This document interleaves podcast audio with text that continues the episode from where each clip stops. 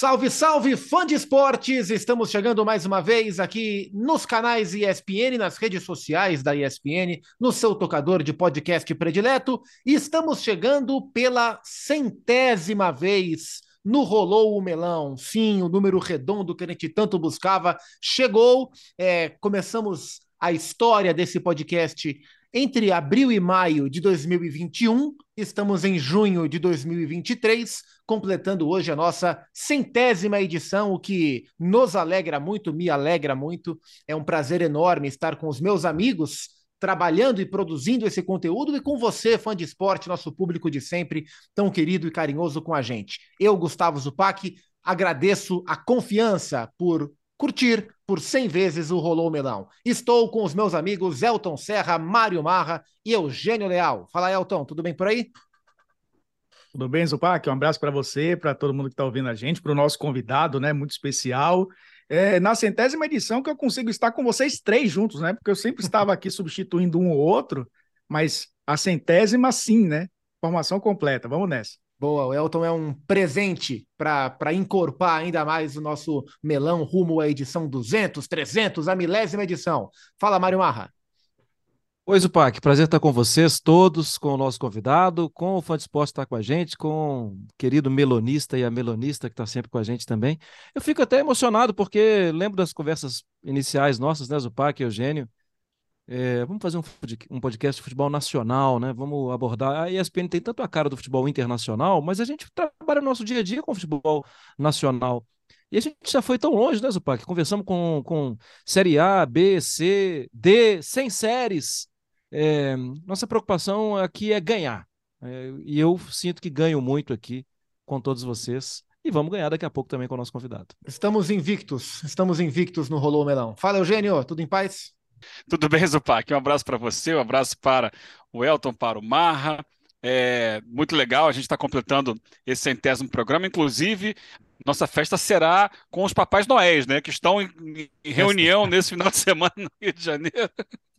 o encontro anual dos Papais Noéis. A gente pode fazer uma festa natalina no final de semana para comemorar esse centésimo programa. Brincadeiras à parte, é um prazer estar semanalmente com vocês e com o fã de esportes e recebendo convidados tão especiais como o nosso de hoje. É isso. Eu queria fazer essa festa em Recife, hein, Zupac? É, até porque está. E a gente, o fã de esporte não nos vê, mas nós estamos nos vendo. É, e está muito claro, somos cinco quadradinhos na nossa plataforma aqui, e está muito fácil adivinhar quem está na região sudeste e quem não está, porque eu, Mário Marra e Eugênio Leal estamos em São Paulo com roupa de frio, o Elton Serra está em Salvador de mangas curtas, e o nosso convidado está lá no Recife, em Pernambuco, também de mangas curtas, é o técnico do Esporte Recife, o Enderson Moreira, nosso ilustre convidado nesta edição tão especial do nosso podcast. Tudo bem, Anderson? Obrigado por aceitar, aceitar nosso convite e por bater um papo num dia tão importante para a gente. Ah, muito obrigado assim pelo convite, numa data tão especial, né? A você, Gustavo, ao Mário, Eugênio, Elton.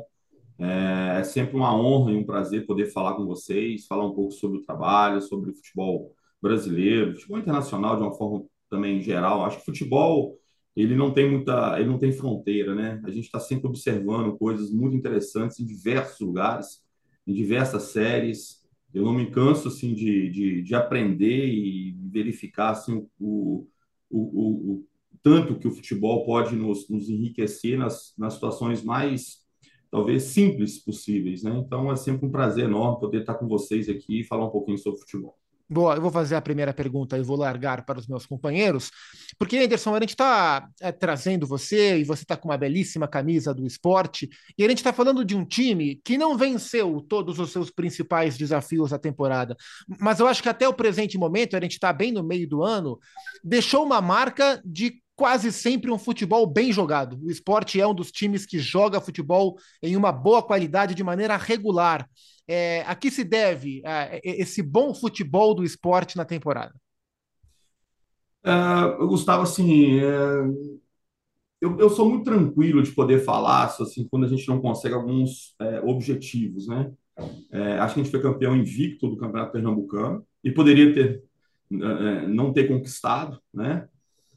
a gente foi fez uma campanha muito boa na Copa do Nordeste. Acho que a gente merecia muito o título. A gente jogou muito para ser campeão. E, e acabou escapando. E na Copa do Brasil nós fomos eliminados pelo São Paulo nos pênaltis, que, que é um critério, na verdade, de desempate, né? Assim, as duas equipes se igualaram, vamos ver quem é que passa, como se fosse um cara em coroa, pode ser. Muita gente fala assim que pênalti é competência. Pênalti é competência e sorte, né? É competência de quem vai bater, a sorte de, de às vezes não bater tão bem e o goleiro ir no outro canto.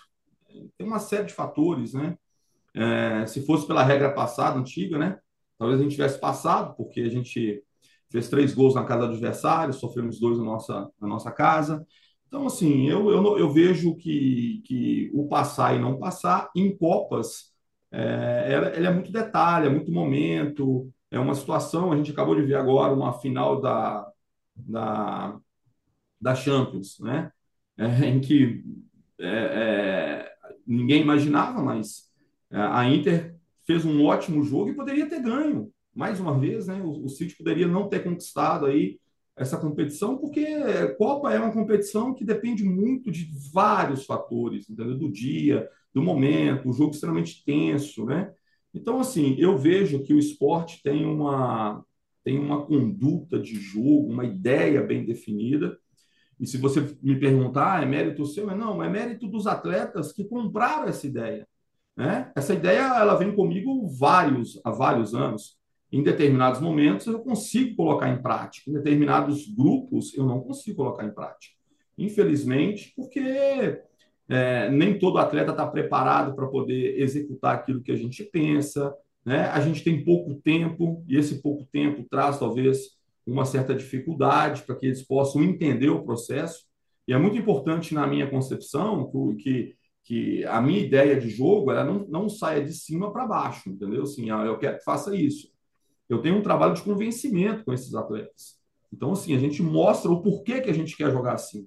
Porquê, o que, que significa isso? O que, que a gente vai trazer de, de, de, de dificuldades para os nossos adversários e aquilo que a gente vai ter de facilidade.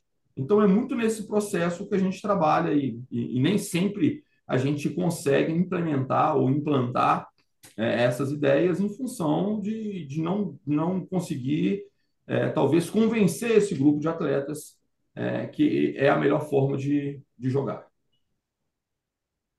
Anderson, é, primeiro também te agradecendo pelo papo, você falou aí do trabalho do dia a dia, né? Eu sei que eu estou mudando um pouquinho do assunto, mas eu quero pegar esse gancho, porque eu tenho falado algumas vezes na ESPN que o, ser técnico de clube é uma coisa, ser técnico de seleção é uma situação completamente diferente. É quase que outro emprego, é quase que outro, outro ramo profissional. Porque o técnico de seleção, ele trabalha muito pouco com os jogadores, né? ele trabalha de três em três meses, o trabalho muito forte dele é o trabalho de observação, até mesmo o convencimento que você disse, né? que é um trabalho que exige que seja um trabalho diário, é muito diferente. Como você está vendo essa situação atual de a vaga de técnico da seleção não estar preenchida. Claro, quem está lá é o Ramon, né? E, e, e, que seja feliz, tudo, mas a, a CBF já deixou muito claro que não vai ser o Ramon, né? Que ele está lá como interino. Como você está vendo esse, esse momento, Anderson? Olha, eu, eu vejo com muita tristeza, né? A gente tem um cargo tão importante, talvez o mais importante, né? Talvez, com certeza, o mais importante do futebol brasileiro, é o treinador da seleção, e sempre foi extremamente representativo assim diante dos profissionais. É, eu não me lembro assim de, de, um, de um, desse cargo ficar tanto tempo em aberto, né? E as pessoas ainda falam assim: ah, mas o Murici uma vez não quis. Não, o Murici não quis, né? Do jeito que eles queriam que o treinador fosse, né? Ele queria ter o trabalho dele, a autonomia dele, que eu acho que é fundamental. Não é o caso agora. Agora a gente parece que está é, é, é, implorando para algum treinador assumir esse cargo. Eu acho é um, um contrassenso enorme. Assim. Eu acho que qualquer treinador se sentiria muito homenageado, né, de poder ter um convite desse, né, desde que possa fazer o trabalho da sua forma, da sua maneira. E eu vejo com muita tristeza, cara, assim, a gente está sucateando praticamente um cargo extremamente importante é, sem, é, é, esperando respostas, poxa, não acho que não existe isso, né, cara? Ou a pessoa quer ou ela não quer, e você vai para uma outra situação, né? E, e a gente está aí, né, perdendo tempo. Esse processo, né? É, a Copa do Mundo agora tem um tempo menor, né? Assim, a gente tem aí é, um ciclo, né? Que precisa ser iniciado, né? Precisa começar. Daqui a pouco a gente tem competições, né? Importantes e a gente não tem um caminho ainda. Então eu vejo com muita decepção. Assim. Eu acho que é um cargo tão importante e que a gente tem que fazer os convites. Eu acho que o presidente da CBF tem que fazer o convite após a negativa, buscar outro caminho, buscar um caminho que possa ser é, interessante, entendeu? A gente, na verdade, Mário, a gente fica muito preocupado é, em trazer um, um, treinador com alta capacidade técnica. É, e talvez a seleção não precise de um treinador com esse perfil. Porque a gente precisa de um treinador que possa entender o processo da seleção e possa fazer com que os atletas, é, na verdade, ele possa tirar o máximo de cada atleta que nós temos. Nós temos vários atletas de qualidade. Então, assim, talvez o trabalho seja menor do que um clube, mas é muito importante, né? Que, que, que esse treinador consiga é, manter essas relações, manter as características dos, dos atletas ativas para que eles possam desenvolver o, o, seu melhor jogo. Acho que isso que é o mais importante. O Anderson, é, a, essa aposta do presidente da CBF no Antelote, ela se encontra com a ideia de que é o momento de buscar um técnico estrangeiro para a seleção brasileira. E quando a gente olha para o mercado brasileiro, a gente percebe que a Série A está tomada por técnicos estrangeiros, né? É, são vários portugueses, alguns argentinos, é uma minoria de brasileiros. Estava é, até participando de um programa essa semana na, na TV e eu falava sobre isso, né? Porque é, se vai buscar aqui às vezes técnicos que lá fora não estão nem, nem na elite do, do, futebol local de lá, mas eles têm espaço para vir aqui. E há alguns brasileiros aqui que fazem bons trabalhos na Série B, na Série C e tal. Até citei, por exemplo, o Léo Condé. Você já teve várias experiências em clubes de Série A, né? O Léo Condé, que tem feito bons trabalhos com regularidade, ele não é sequer lembrado para um time de, de, de Série A, um time que possa dar a ele uma projeção maior. E, e há outros nomes também dentro desse cenário.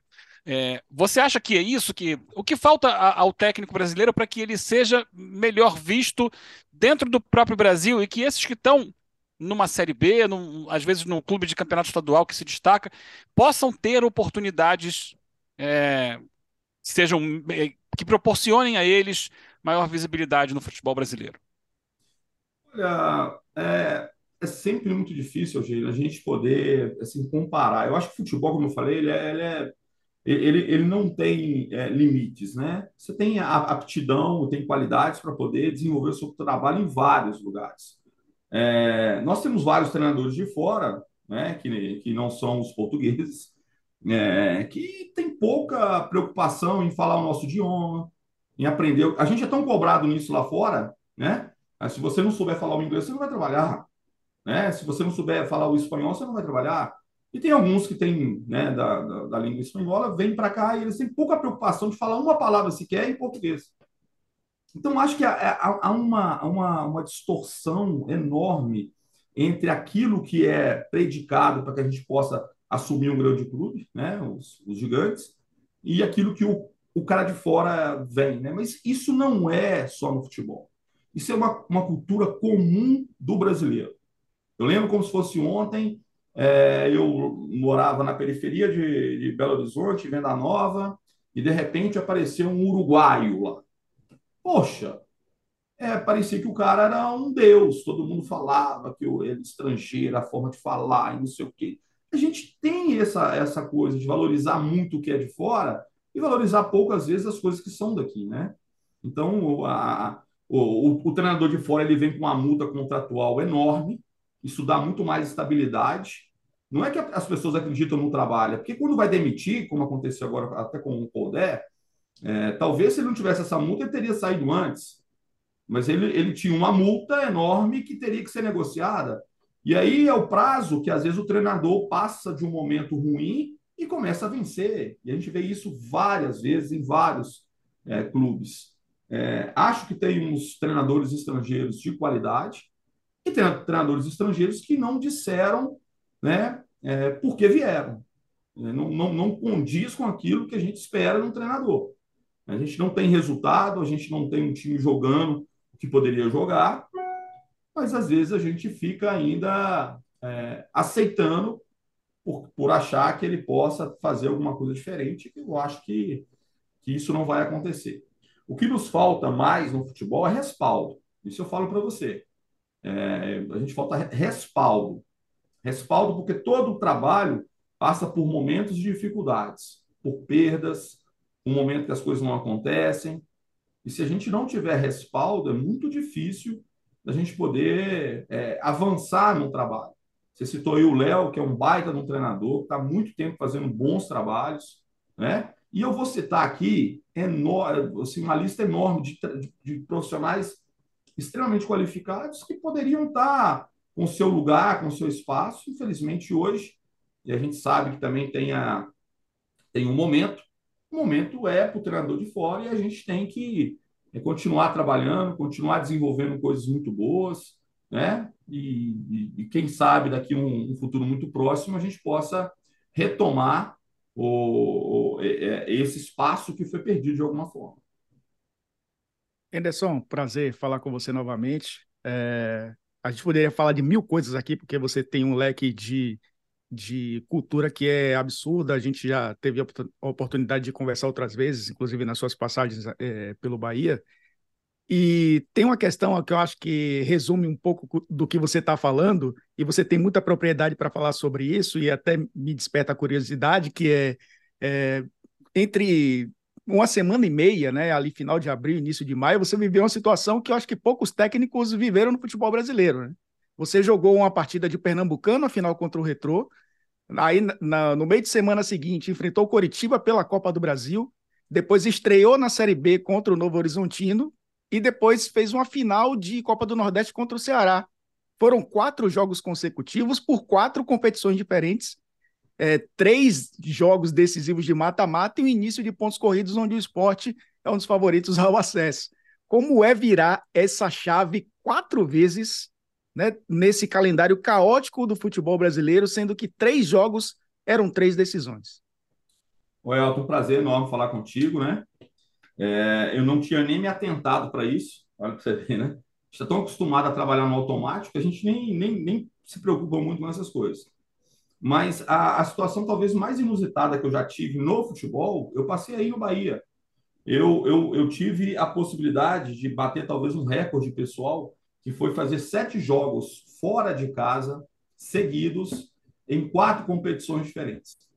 Isso para mim é inédito. Assim, nunca consegui eu, eu não sei como que um, um calendário nos possibilita isso, entendeu? Assim, fazer sete jogos seguidos fora de casa, né, sem jogar em Salvador, sem jogar ali, e em quatro competições diferentes. É, o esporte tá, é, fechou agora 41 jogos em cinco meses. É, se você fizer uma, uma avaliação boa, isso dá oito jogos, oito jogos é, por mês. Isso significa que nós não tivemos, eh, desde o início da competição, nenhuma semana aberta mais. Tivemos agora, essa semana. Então, isso é impraticável, entendeu? Eu, eu não quero discutir muito, é, é, talvez, quantos jogos é, você pode fazer na, na, temporada, mas eu acho que teria que ter uma regra obrigatória em que o clube fizesse, no máximo por mês, seis jogos. No máximo, seis jogos. E o calendário pudesse se adequar a isso. Porque você garante minimamente que o clube tenha duas semanas abertas. Duas semanas abertas é mais do que o suficiente para a gente poder fazer todo o remanejamento, a recuperação do atleta, encher o tanque tudo de novo e poder dar essa sequência. Né? Mas a gente ainda pensa pouco pro, no futebol brasileiro. A gente pensa, às vezes, muito é, em como é, conseguir dinheiro, como arrecadar dinheiro e pensa pouco no espetáculo, entendeu? A gente tem pouca preocupação, às vezes, com a qualidade do campo que você vai jogar. A gente tem muita preocupação com aquilo que é de fora, quantos mil pagantes um estádio pode receber, uma competição, e não tem minimamente a preocupação de saber se aquele gramado é condizente com um, time de Série A, de Série B, de Série C, Série D, ou que série que possa ser. Então, eu acho que nós temos vários caminhos para poderem ser atacados. Eu acho que tem muita coisa a ser feita Acho que melhorou muito do que era, eu vivenciei isso na década de 70, 80, né? É, competições do, do, nacionais que tinham é, 40 clubes, 50, 80, depois 20, 30. Né? Era assim, uma, cada ano uma surpresa. Eu acho que nós caminhamos bem para um padrão, mas ainda falta muita coisa para a gente poder, talvez, alcançar aquilo que, é, que pode não ser é, o sonho de cada um, mas pode ser muito próximo daquilo que é, é, é interessante que, e que vai contribuir com um jogo é, melhor jogado. E dentro dessa loucura de calendário do esporte, e de todos os times, né, mas falando especificamente do esporte, me chama a atenção olhar os números do Wagner Love, não só pela fama que ele tem, mas pelos números. É, o Wagner, ele é do meu ano, ele é 8-4. O Wagner tem 39 anos de idade. O Wagner já entregou 19 gols na temporada, muita coisa.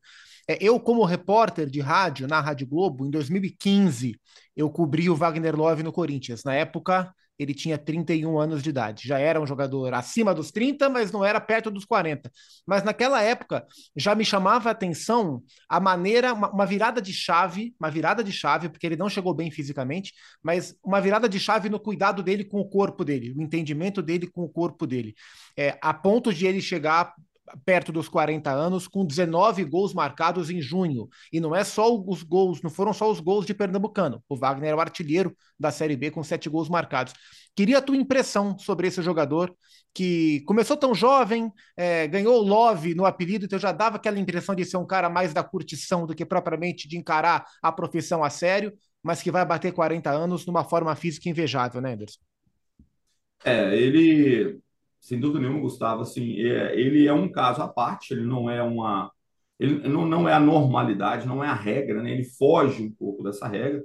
A gente tem mais exemplos de outros atletas que estão vivenciando também uma carreira mais, mais duradoura. É, eu acho que o, que o Wagner, em determinado momento, eu acho que ele é a melhor pessoa para poder falar isso, em de, determinado momento ele, ele, ele muda né, a sua forma de, de pensar, de agir, de, de se posicionar, de, de, de, enfrentar ou se dedicar ao, ao jogo. É, acho que ele tem uma composição, é, uma, uma, uma, questão genética que favorece muito. que é um jogador muito forte, né? Você vê que ele tem assim é, percentual de gordura muito baixo, musculatura muito definida. É, ele é um jogador muito inteligente e tem uma coisa para mim que é determinante. É, ele tem paixão pelo que ele faz. Ele ama jogar futebol.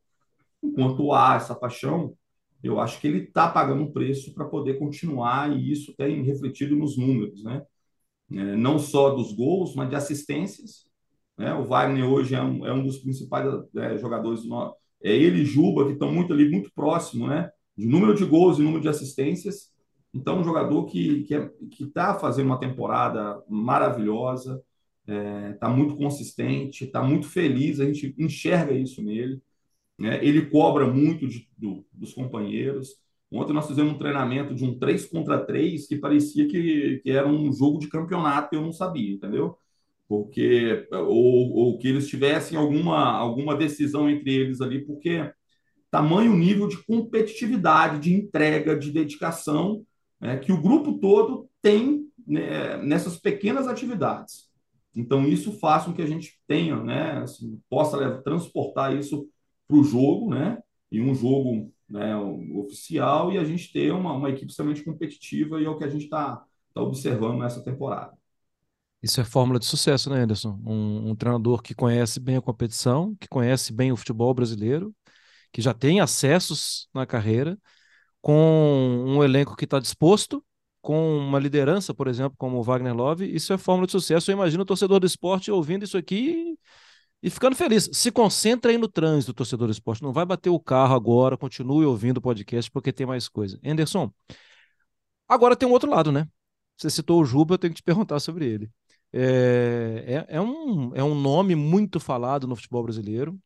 E, é, e você tem conseguido tirar dele coisas que, se a gente volta no tempo, a gente não imaginaria que ele poderia entregar.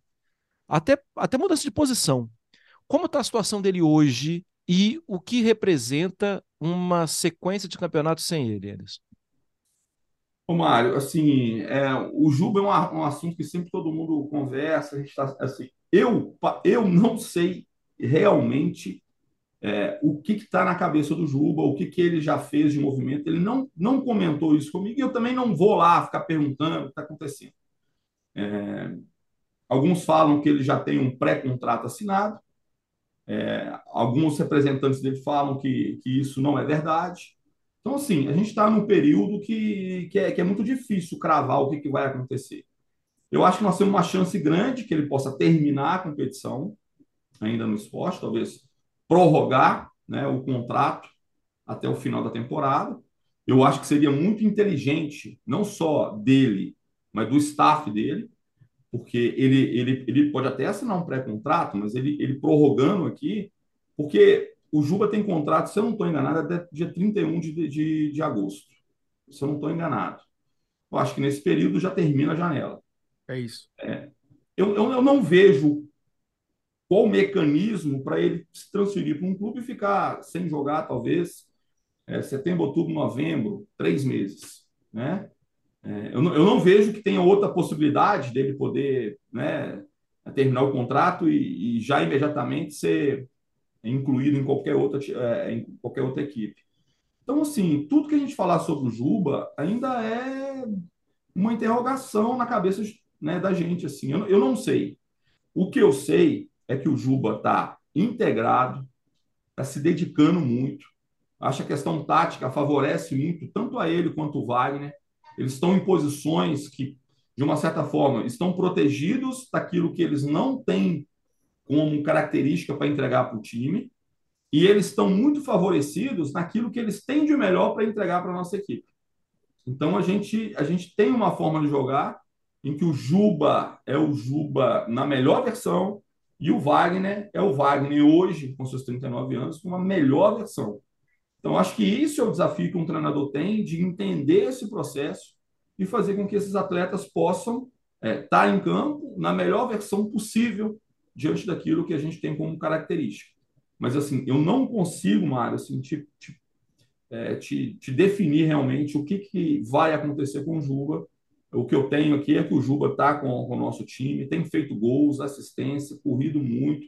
É um jogador que não fica de fora da equipe, né? porque ele tem uma, uma, uma capacidade física absurda de poder recuperar de um jogo para o outro. Então, assim, ele, eles quase sempre consegue se recuperar completamente mesmo em jogos em muita sequência sem, sem, sem folga, é, sem ter um, um, processo de descanso aí. Anderson, é, a gente falou aqui da, do tempo que você não tem né, para poder treinar a equipe e, consequentemente, é, achar talvez alternativas de jogo, descansar jogadores, né? Porque é, não tem tempo, teve, te, está tendo esse tempo agora, né? Que é raro no futebol brasileiro, que é uma data FIFA sem jogo e, mas a gente percebe que mesmo assim, com esse curto espaço de tempo entre um treino e outro, você consegue achar soluções. Um exemplo é o jogo contra o São Paulo, o jogo no Morumbi, que você jogou com três zagueiros, você não tinha o Wagner Love, adiantou o Jorginho ali, uma espécie de falso nove, né? E o Luciano Juba como segundo atacante. Deu certo, né? O time conseguiu vencer o jogo no tempo normal, acabou perdendo nos pênaltis, mas depois você, nos jogos da Série B, voltou com aquela formação de linha de quatro, né? Com ali, me corrija se eu estiver errado, um 4-2-3-1, com dois volantes, dois extremos, né? O Jorginho jogando como um 10 e o Love na frente. E o time voltou aí aos trilhos também dentro da Série B do Campeonato Brasileiro. O que mostrou que aquele jogo, né, contra o São Paulo, talvez tenha sido uma exceção, né? Jogar com três zagueiros, né, e, e ter uma formação diferente. Como você consegue lidar com isso, né, dentro do elenco do esporte? É, na maioria dos jogos atuando né, com essa formação que a gente está acostumado a ver, mas do nada, opa, vamos ter aqui nesse jogo específico jogar com três zagueiros, vocês vão ter que se adaptar né, a, esse, a esse jogo contra o São Paulo. Acabou dando certo, mas não significa que vamos jogar dessa forma a partir de agora porque deu certo, né? Voltou à formação anterior. Como lidar com isso, né? Sem ter tempo para treinar? Ô Elton, é, assim, é, depois de ter enfrentado o São Paulo em casa, é, a gente observou que o São Paulo dava muita largura ao, ao, ao campo, entendeu? E para defender essa largura, a gente precisa tinha que montar uma linha de cinco. E pela qualidade dos jogadores do São Paulo, e jogando no Morumbi, a gente falou assim, poxa, a gente não vai é, sustentar isso com uma linha de quatro. Então, defensivamente, a gente fez uma mudança. E o grande segredo para mim é quando que essa linha de cinco vira uma linha de quatro, porque ela não pode ser estática. Ela não pode ser uma linha permanente de cinco ela, ela tem que ter gatilhos para que você possa é, so, é, soltar um, um atleta para poder é, fazer uma, uma, uma, uma, pressão ou fazer uma dobra pelo lado e a gente né, remontar uma linha de quatro.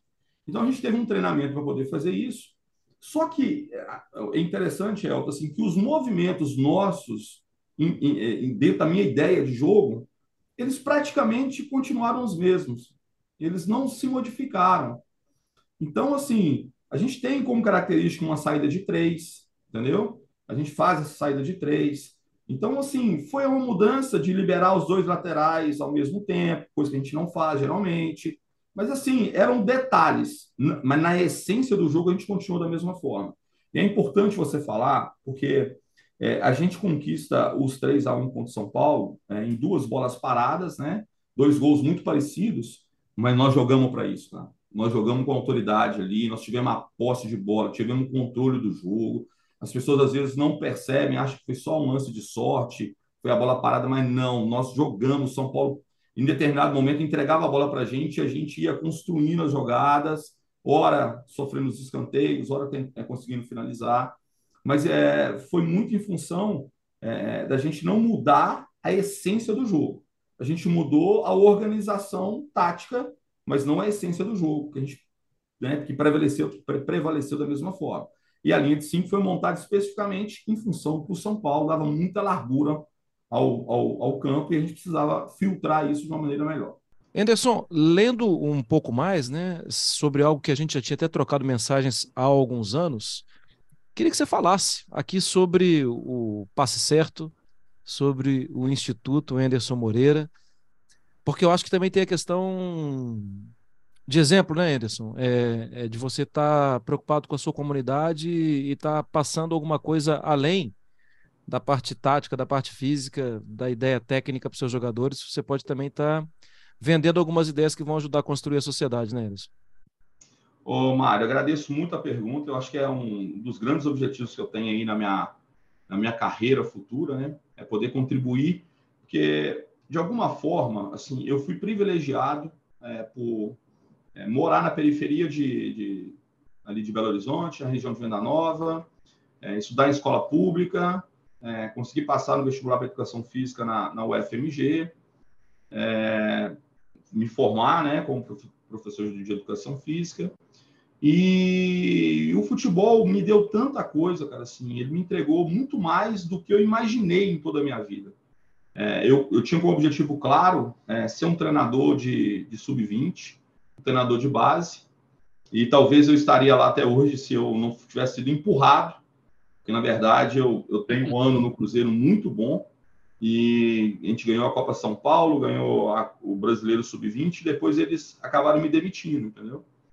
E nessa demissão começaram a surgir alguns convites profissionais, então eu fui meio que empurrado não era o meu objetivo assim, né? E acho que era pouco provável que um, um, um, treinador que não tinha sido jogador, né, como eu, tivesse grandes oportunidades assim no futebol é, nacional e no, no, profissional. Então, assim, depois de tudo que aconteceu na minha vida, é, uma das coisas que eu tenho como objetivo é tentar fomentar e de alguma forma oportunizar que outras, outros jovens, que outras crianças tenham também esse, essa possibilidade que tenham esse sonho, que possam vivenciar uma coisa interessante. Então, a gente fez uma competição na região lá de Fortuna de Minas, né, que abrange. É, pro, é uma cidadezinha né, com pouco, 4 mil habitantes, mas que fica muito próximo de outras cidades, também pequenas, mas que, que acaba dando um público interessante. É uma, é uma, uma, na região de Sete Lagoas, né, que, é uma, que é uma grande cidade, mas ali tem a uma Fortuna de Minas, Cachoeira da Prata, e é próprio é, Sete Lagoas. Aí a gente é, fez um, um, torneio, né? É, primeiro uma clínica, né?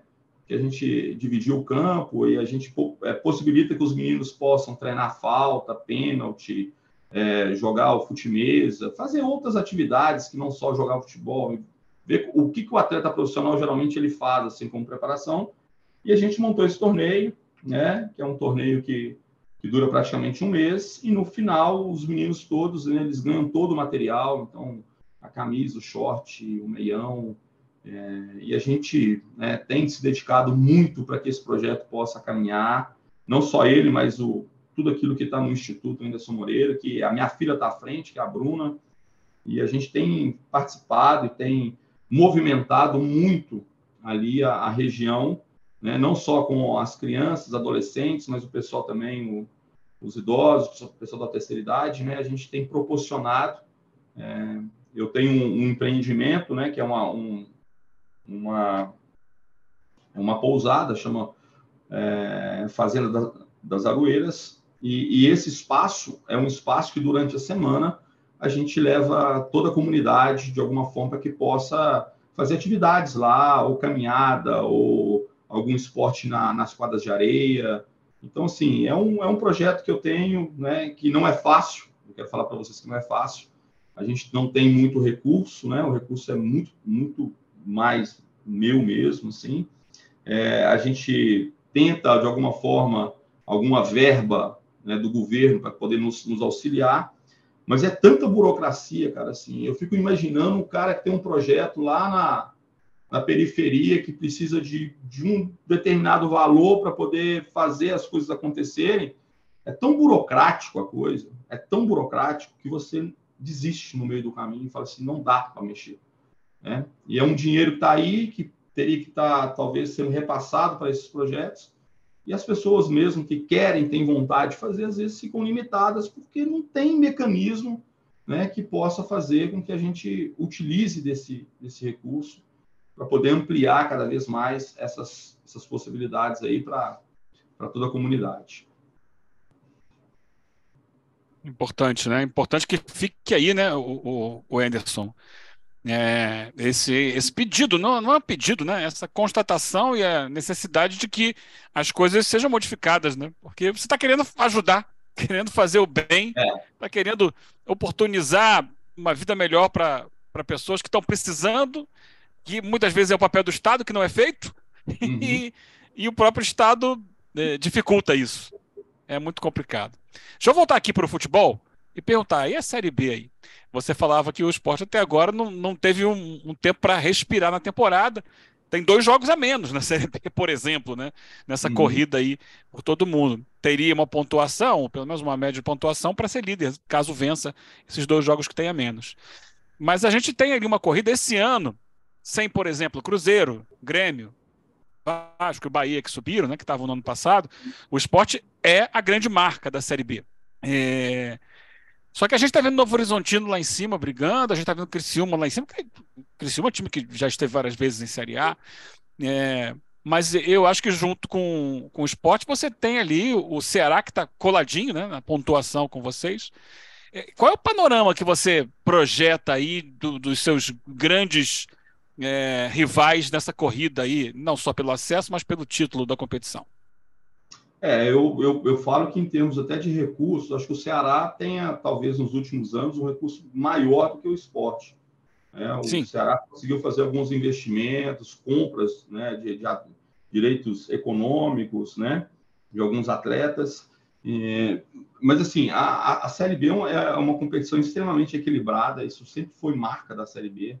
É, é um campeonato que eu costumo falar assim, né, eu faço uma analogia com corrida, não é a corrida de velocidade é uma corrida de resistência. Não adianta sair na frente se você não sustentar aquilo que precisa ser sustentado, entendeu? Então é uma competição de muita regularidade, não no sentido de ser regular, né? A gente tem às vezes assim, ah, porque é regular não é nem bom nem ruim. Não, você tem que ser muito bom, né? Mas você tem que ser isso durante toda a competição. Então, assim, a gente está ainda é, na nossa, na primeira, no primeiro terço da competição, né? São 12 rodadas agora completadas. A gente está com 10 jogos ainda. É, esses dois jogos, eu, eu, falo muito com os atletas que eles, eles trazem para a gente uma certa, né? É, é, um certo comodismo de que, ah, se ganhar os dois jogos, nós vamos para a liderança. Tá, mas se perder, a gente fica no mesmo lugar. A gente não sai do lugar, fica exatamente no mesmo lugar. Então, assim, a gente precisa estar tá muito consistente. Acho que o último jogo da Ponte a gente jogou muito mal podia ter jogado muito melhor. A gente tem time para jogar muito melhor, a gente joga muito melhor. E o, a Ponte tem um jogador expulso no finalzinho do primeiro tempo, e a gente não conseguiu é, transformar essa superioridade no número de atletas em, em, situações de gol, foram muito escassas. Tivemos chances claras, mas foi muito pouco diante daquilo que a gente costuma fazer. Então, a gente chamou a atenção dos atletas para que a gente possa né, é, refazer todo esse processo, ficar ligado nos detalhes. mas é uma competição extremamente equilibrada, muito equilibrada, assim. Até pelos investimentos que são feitos, marcas, é claro, tem marcas maiores, assim como o esporte, né? É uma marca gigante, mas tem equipes que estão muito bem estruturadas, não só no aspecto de infraestrutura, de campos, mas financeiro também. São clubes muito consistentes financeiramente. Tem quase dívida nenhuma, que conseguem manter sempre é, os vencimentos em dia. O esporte tem feito isso, né? A gente tem que elogiar, tem conseguido manter o, o, é, o, pagamento sempre em dia, até antecipado em algumas, algumas situações. Então, a gente tem pela frente uma disputa que eu acho que ela, ela vai ser muito mais equilibrada é, até o fim. Para fechar, Anderson, é, a, gente tá, a gente tem tratado é, as SAFs como a salvação de muitos times. De fato, aparentemente elas são. Você se sentiu vítima da SAF no Botafogo? Ou, ou, ou não foi o sentimento que ficou para você? Não, assim, sinceramente, a partir do momento que o clube tem um dono, para mim, acaba qualquer tipo de relação de merecimento, sim ou não, entendeu? O time tem um dono, ele vai colocar quem ele quiser, não tem mais aquela coisa assim, poxa, o Anderson fez um bom trabalho, eu fiz o meu trabalho. A única coisa que eu acho, né, é que é, quem comprou o clube teve uma atitude muito ruim comigo. E não precisava de ter feito isso, me dispensar através de uma informação é, da imprensa, eu tendo um clássico a ser jogado, e, e, e eu, e eu ir para um jogo já sabendo que não era mais o treinador do Botafogo. Acho que é, é um mínimo de dignidade de que quem é de fora, às vezes, não tem tanto assim. Mas aqui no Brasil a gente tem muito, a gente solicita muito isso. A gente pede encarecidamente que as pessoas sejam justas nesse sentido, entendeu? De poder te comunicar em primeiro, num primeiro momento, se você poder saber já, saber quais são os planos e não passar né, como um bobo, né? Então, assim, eu fiquei muito decepcionado com a forma de ter saído de maneira alguma, de maneira alguma. Eu acho que, o, que, a SAF ela tem todo o direito, a partir do momento que ela injeta dinheiro no clube, que ela compra o clube, ali é uma marca dele e ele vai colocar os profissionais que que estão mais de acordo com o pensamento dele. Entendeu? Não quer dizer que a gente é pior ou melhor, mas a gente talvez não tenha uma, uma, um pensamento parecido. Então, eu, eu de maneira alguma, eu achei que foi. Me senti lesado por isso, tá? Por ter saído do Botafogo. É, de maneira alguma. É, eu só é, não a, gostei e fiquei muito decepcionado com a forma com que foi feito. Mas isso não quer dizer nada também. Eu quero que o Botafogo tenha muito sucesso sempre. Um clube que está né, resgatando aí uma história maravilhosa e tomara que dê, dê tudo muito certo para toda a equipe. E tomara que dê tudo muito certo para o esporte também na Série B. Obrigado pela companhia, pelo ótimo papo. Poderíamos ficar aqui muito mais tempo. A gente agradece e deseja muito sucesso a você e ao Leão da Ilha também, viu, Emerson? Ah, eu agradeço muito a você, Gustavo, Eugênio, Elton, Mário, é sempre um prazer enorme poder falar com, né, de futebol. É, eu falo muito, às vezes atrapalho um pouquinho aí até o programa, mas, mas é, é, no sentido de poder esclarecer, de colocar minhas ideias. Sempre, tenho sempre muito prazer. Agradecer a todos vocês, que de uma maneira muito importante, eu sinto que vocês contribuem muito com o futebol, pelas avaliações, as análises, né, de uma maneira que eu acho que, que é muito interessante, respeitosa. E essas críticas são muito construtivas para quem está do outro lado, assim, elas passam muita credibilidade, entendeu? E a gente é, sempre escuta no sentido de poder tentar né, ser melhor, estar melhor. Mas eu agradeço muito a oportunidade, feliz aí por essa marca de 100, né? Que possa chegar aos mil, dois mil, dez mil, né? Quem sabe? E, e de participar desse centésimo é motivo sim, de, de muito orgulho para mim. Muito obrigado mesmo pelo convite. A honra foi toda nossa. Eugênio, até semana que vem. Até a próxima. Um abraço para o Anderson. Obrigado pelo papo, foi muito bom. E a todos os ouvintes aí. Valeu, Elton. Valeu, companheiros. E agora vamos para a segunda parte, né? Rumo aos 200. É isso. Mais 100 pela frente, com vai certeza. Ser, vai ser bom demais. Obrigado também ao Mário Marra, que vai curtir algumas semaninhas de descanso, que é muito merecido. Em breve o Marra de volta com a gente. Você ficou com a edição número 100 do Rolou Melão, que hoje contou com o técnico do Esporte Recife, Enderson Moreira. Semana que vem a gente se vê em mais uma edição do nosso Melãozinho. Muito obrigado pela paciência, pela companhia, pela confiança e até a próxima.